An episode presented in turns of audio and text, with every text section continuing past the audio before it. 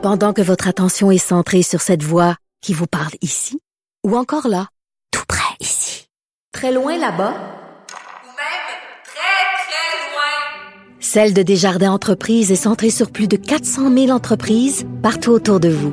Depuis plus de 120 ans, nos équipes dédiées accompagnent les entrepreneurs d'ici à chaque étape pour qu'ils puissent rester centrés sur ce qui compte, la croissance de leur entreprise.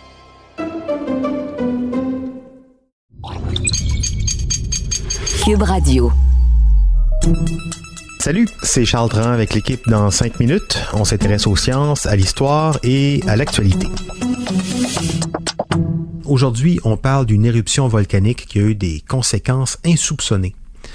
Peut-être avez-vous déjà entendu parler du célèbre volcan Tambora, dont l'explosion fut si forte que la colonne de fumée qu'elle produisit se projeta dans la stratosphère et se répandit sur toute la planète, causant un épais nuage qui fit chuter les températures et prit trois ans à se dissiper. C'était au début du 19e siècle.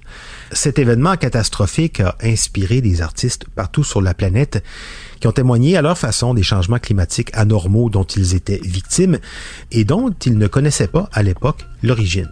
Sophie Croteau nous parle de la plus célèbre de ses œuvres, née de l'éruption du Tambora. Avril 1815. En Indonésie, sur l'île Sumbawa, le mont Tambora s'éveille soudainement et explose violemment.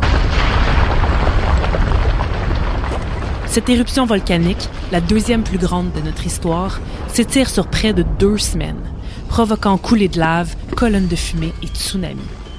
10 000 personnes perdront la vie, mais on estime à près de 100 000 les victimes collatérales. Pendant trois ans, le nuage de cendres propulsé par le volcan à plus de 40 km dans la stratosphère se répandra sur toute la planète, créant un épais nuage qui affectera la météo d'un bout à l'autre du globe. À peine cinq mois plus tard, on commençait déjà à remarquer d'étranges couchers de soleil en Europe, comme en témoignent quelques tableaux de Turner et Friedrich. L'année 1816 qui suivit fut nommée par plusieurs l'année sans été, tellement les températures étaient froides, détruisant partout les récoltes des agriculteurs et apportant famine et maladies infectieuses. En Asie, l'annuel mousson n'eut pas lieu, un événement si anormal qu'on croyait une malédiction des dieux.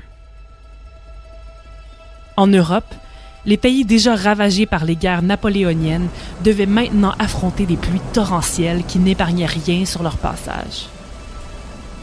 En Amérique du Nord et même au Québec, des tempêtes de neige successives en plein mois de juin détruisirent tout espoir d'une récolte cette année-là. Partout, des gens mouraient de faim, de froid, ne sachant pas que l'explosion d'un volcan au milieu de l'océan Indien un an plus tôt était la source de leur malheur. À cette époque, les communications étaient encore très limitées des colonies vers l'Europe. Mais les connaissances scientifiques n'étaient pas non plus assez avancées pour qu'on puisse faire le lien entre l'explosion d'un volcan et des pluies diluviennes des milliers de kilomètres plus loin. C'est pendant cet été fatidique que la jeune Marie Shelley se rendit à Genève, accompagnée de son époux Percy et de sa jeune sœur Claire.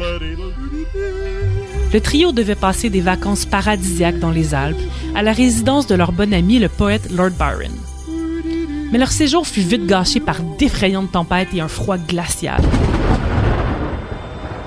Si bien qu'ils s'enfermèrent la majorité du temps dans leur manoir. Abrutis par l'ambiance lugubre qui régnait, Lord Byron proposa à ses amis de faire un concours d'histoire de fantômes. D'abord intimidée, Mary Shelley eut finalement un éclair de génie en pleine nuit. Inspirée par les orages fracassants qui les assaillaient, elle imagina l'histoire d'un homme qui utilise l'électricité pour emmener à la vie un être humain construit de toutes pièces.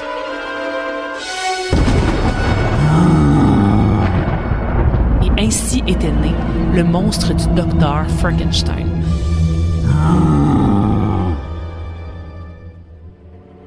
Qui transparaît avant tout dans le récit de Shelley, ce non pas les conditions météorologiques catastrophiques de l'époque, mais bien la souffrance humaine que celles-ci apportèrent. Le corps déformé du monstre est pas sans rappeler celui des gens qui mouraient de famine en pleine rue, si c'était pas du typhus ou du choléra. le flagrant manque de compassion des villageois pour le monstre représente aussi clairement le traitement qu'ont réservé aux milliers d'immigrants qui durent s'exiler en 1816, faute de nourriture.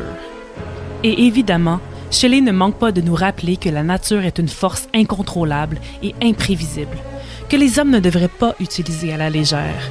Une leçon qui est plus que jamais d'actualité. Ouais, étonnante histoire que la création de Frankenstein liée à des conditions climatiques causées par une éruption de l'autre côté de la planète. Je ne sais pas si un jour on pourra lier d'autres œuvres plus récentes à des catastrophes naturelles. Ça pourrait être intéressant de les répertorier.